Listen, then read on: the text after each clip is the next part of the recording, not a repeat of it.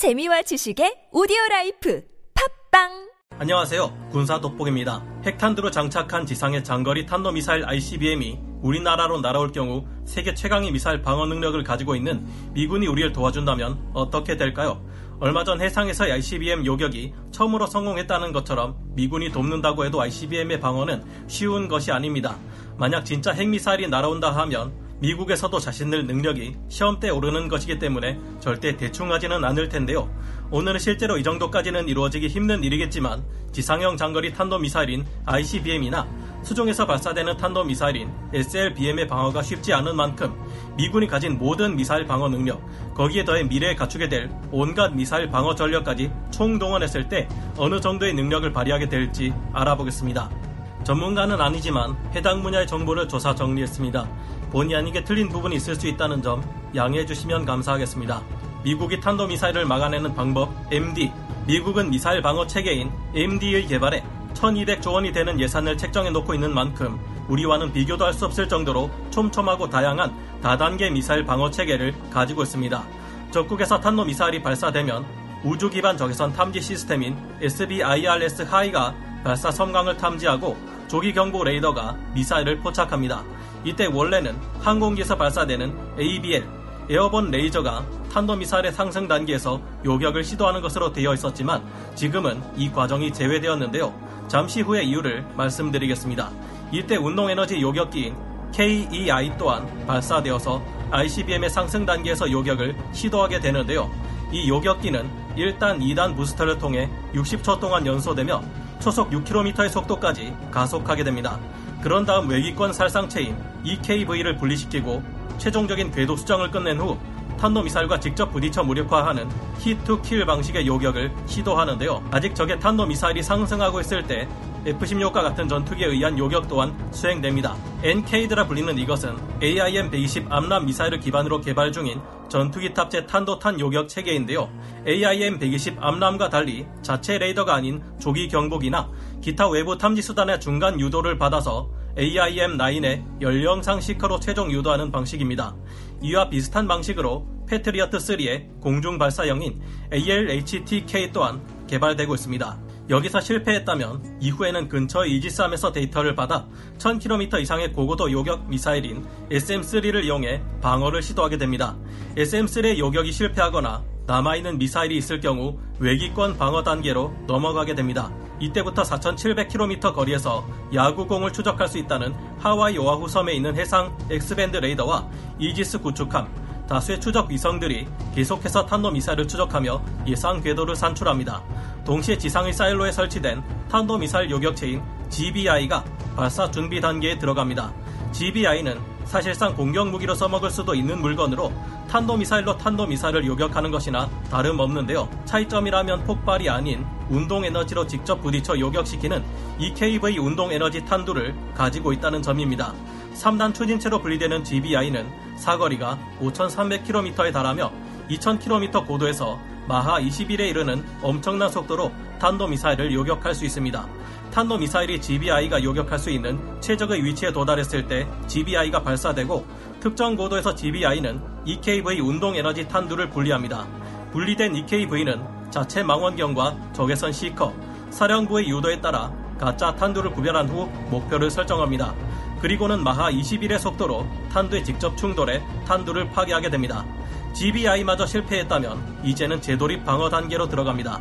재돌입 방어 단계에서는 우리가 잘 아는 사드와 함께 다시 한번 SM3가 요격을 시도하게 됩니다. 이때라도 성공한다면 다행이지만 이것마저 실패한다면 이젠 정말 심각한 상황이 됩니다. 최후의 수단으로 패트리어트 미사일이 동원되어 요격을 시도하는데요. 하지만 사실 2단계에 오면 이미 가망이 없다고 봐야 합니다.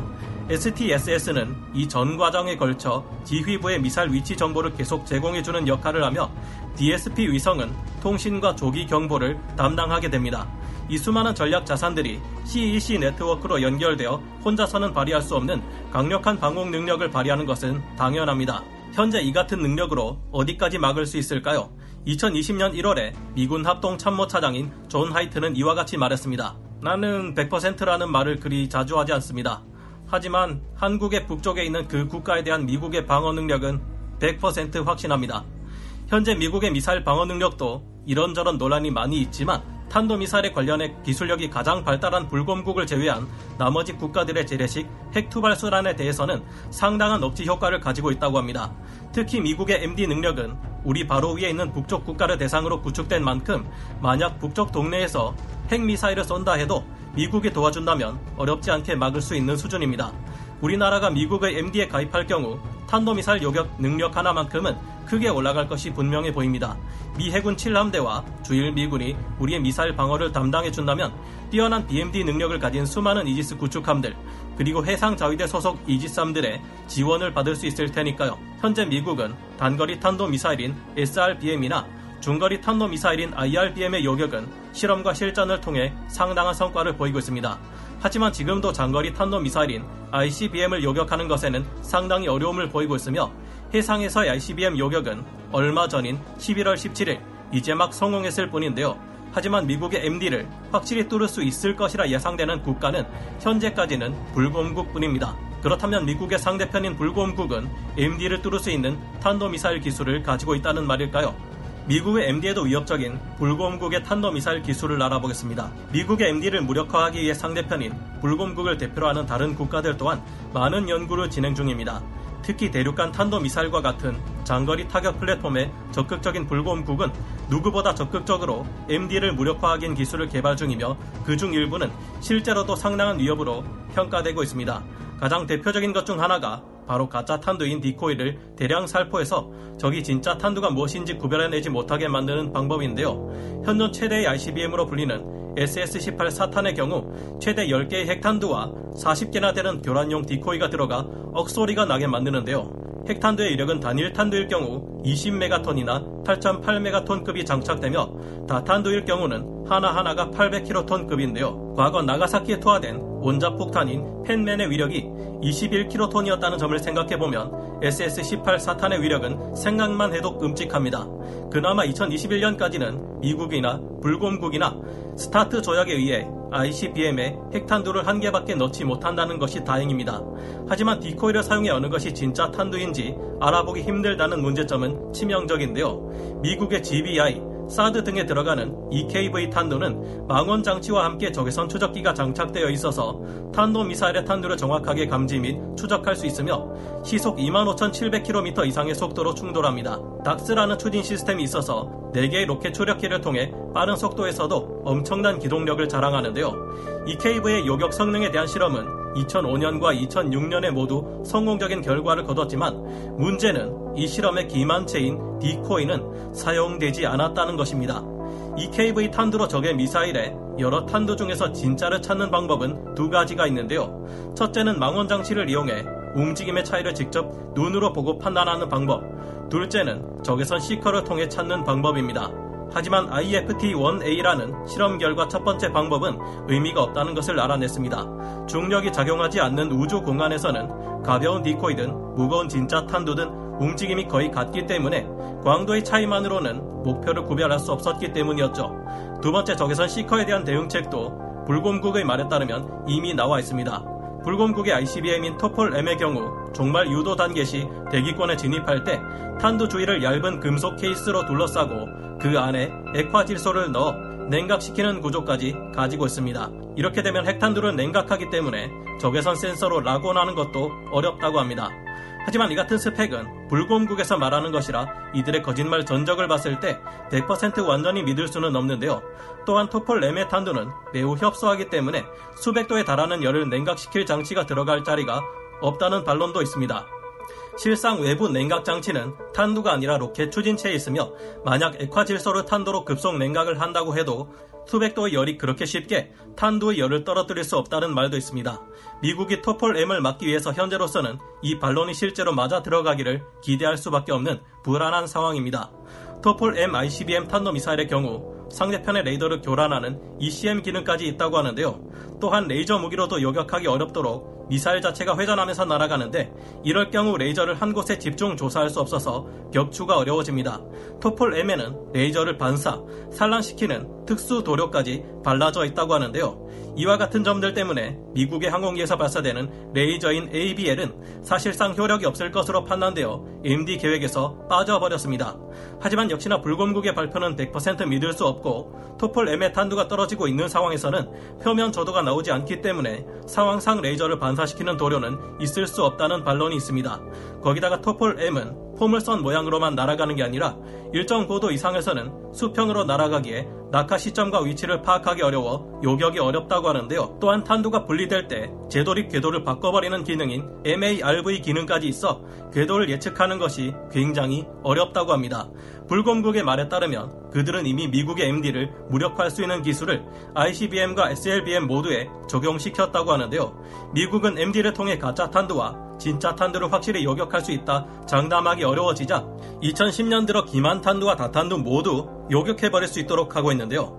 엄청난 수의 이지스함에 BMD 능력을 부여하고 해상 조기 경보기인 E2D와 수많은 함정 및 항공기들의 합동 교전 능력인 CC 능력을 부여해 가짜 탄두 진짜 탄두 할 것 없이 죄다 요격해버린다는 입이 떡 벌어지는 대응 방법을 내놓았습니다. 더욱 엄청나게 진화하는 미국의 MD. 이 같은 점을 봤을 때 현재 미국이 가진 미사일 방어 체계로도 불곰국의 탄도 미사일을 막을 수 있는 건지 없는 건지 불안불안합니다. 그래서 미국은 이전보다 훨씬 높은 출력의 레이저를 이용해 기존보다 더욱 강력한 미사일 방어 체계를 구축하기 위한 계획을 가지고 있는데요. 먼저 THEL이라 불리는 레이저 무기가 있습니다. THEL은 불화 중수소를 사용하는 지상 기반 레이저, 화학 산소 아이오딘 레이저를 사용하는 공중 기반 레이저, 불화 수소를 사용하는 우주 기반 레이저 이렇게 세 가지 버전이 있습니다. 또한 엄청난 출력의 위성 발사 레이저 SBL이 개발되고 있습니다. 우주 기반 레이저 통합 비행 실험 SBL IF-2 계획이라 불리는 이 프로젝트는 약 32조 5,800억 원의 예산이 배정되어 있는 거대한 프로젝트인데요. 이 위성들은 엄청나게 큰 전기 부하가 필요하기에 원자로를 탑재할 예정이라고 합니다. 핵융합로가 소형화되는 미래에는 핵융합로를 원자로 대신 장착하는 것 또한 검토 중이라고 합니다. 원자로가 쓰일 경우 레이저의 위력은 ABL 같은 것과는 비교도 할 수 없을 정도로 강해질 것으로 보이는데요. 이 SBL은 MDS일 뿐만 아니라 적국의 위성을 파괴하는 것도 가능하니 이 무기가 실전 배치된다면 그야말로 진짜 우주 전쟁이 시작되는 것입니다. 우주의 전술, 전략 무기를 배치하는 것은 엄연히 국제 협약 위반이기에 아직 이런 일이 당장 이루어지지는 않을 겁니다. 하지만 MD의 개발 자체가 유일한 핵 억제력이라 할 수 있었던 상호 확증 파괴를 미국이 깬 것이라고도 볼 수 있는데요. 상호 확증 파괴, 매드는 양쪽에 똑같이 핵무기가 있어서 어느 한쪽이 쏠 경우 반대편도 똑같이 보복할 수 있기에 서로 쏘지 않는다는 개념입니다. 미국은 불곰국과 똑같이 핵무기를 가지고 있을 뿐 아니라 미사일 방어 체계까지 가진 시점에서 사실상 팽팽하던 힘의 균형은 무너진 셈이죠. 상대방의 핵무기를 막아낼 역량이 있다면 언제든 마음 놓고 선제 핵공격을 감행할 수 있는 위치에 놓이니까요. 그러니 미국의 상대편들 입장에서는 탄도 미사일을 더 발전시키지 않을 수 없을 것 같기도 합니다. 정탄도 미사일을 요격하기 어렵다면 공중에 대충 핵미사일을 쏴서 광력으로 터뜨려버리면 어떨까요? 이렇게 하면 힘들게 맞추고 자시고 할 필요도 없는 데다 EMP 효과로 적탄도 미사일이 파괴되지 않더라도 무력화할 수 있고 말이죠. 미국에도 이런 용도로 개발된 나이키 제우스와 나이키 스파르탄이라는 핵미사일이 있었습니다. 성층권 정도의 아주 높은 고고도에서 핵을 터뜨리면 방사능 낙진 또한 성층권의 제트 기류를 타고 날아가 버리기에 본토에는 떨어지지 않는다고 하는데요. 놀랍게도 이 방법이 테스트 결과 나름 쓸만하다는 결론 끝에 주요 도시와 핵미사일 사일로 주변에 배치되기까지 했습니다. 하지만 이 무기는 소련과의 전략 무기 감축 협상을 통해 1년 만에 폐기 처분되었다고 하네요. 미국에 이런 무식한 게 있으면 불곰국은 당연히 있겠죠. 불곰국에는 A135라는 핵미사일 막는 핵미사일이 있었습니다. 1987년에 남겨진 메모에 의하면 A135는 한두 개의 MIRV ICBM과 35개 이상의 중거리 탄도 미사일을 막을 수 있을 것이라고 하는데요.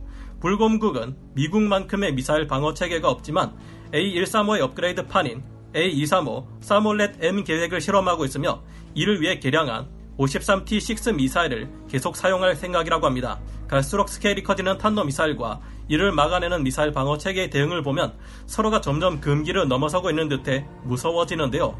덕분에 가뜩이나 비싼 대륙간 탄도탄 프로그램의 비용이 상승하면서 러시아 재정에 상당한 부담을 주고 있다고 합니다. 이런 것을 보면 마치 그 옛날 냉전 시기의 경쟁을 보는 것 같은데요. 이 같은 창과 방패의 대결이 어디까지 가게 될지 무척이나 흥미진진하고 또 무섭게 느껴지기도 합니다. 미사일 방어 체계가 부디 더욱 발달하고 부디 우리도 외교 관계를 잘 유지해서 두 눈으로 직접 탄도미사일이 날아오는 것을 보는 일은 없었으면 좋겠네요. 오늘 군사 돋보기 여기서 마치고요. 다음 시간에 다시 돌아오겠습니다. 감사합니다.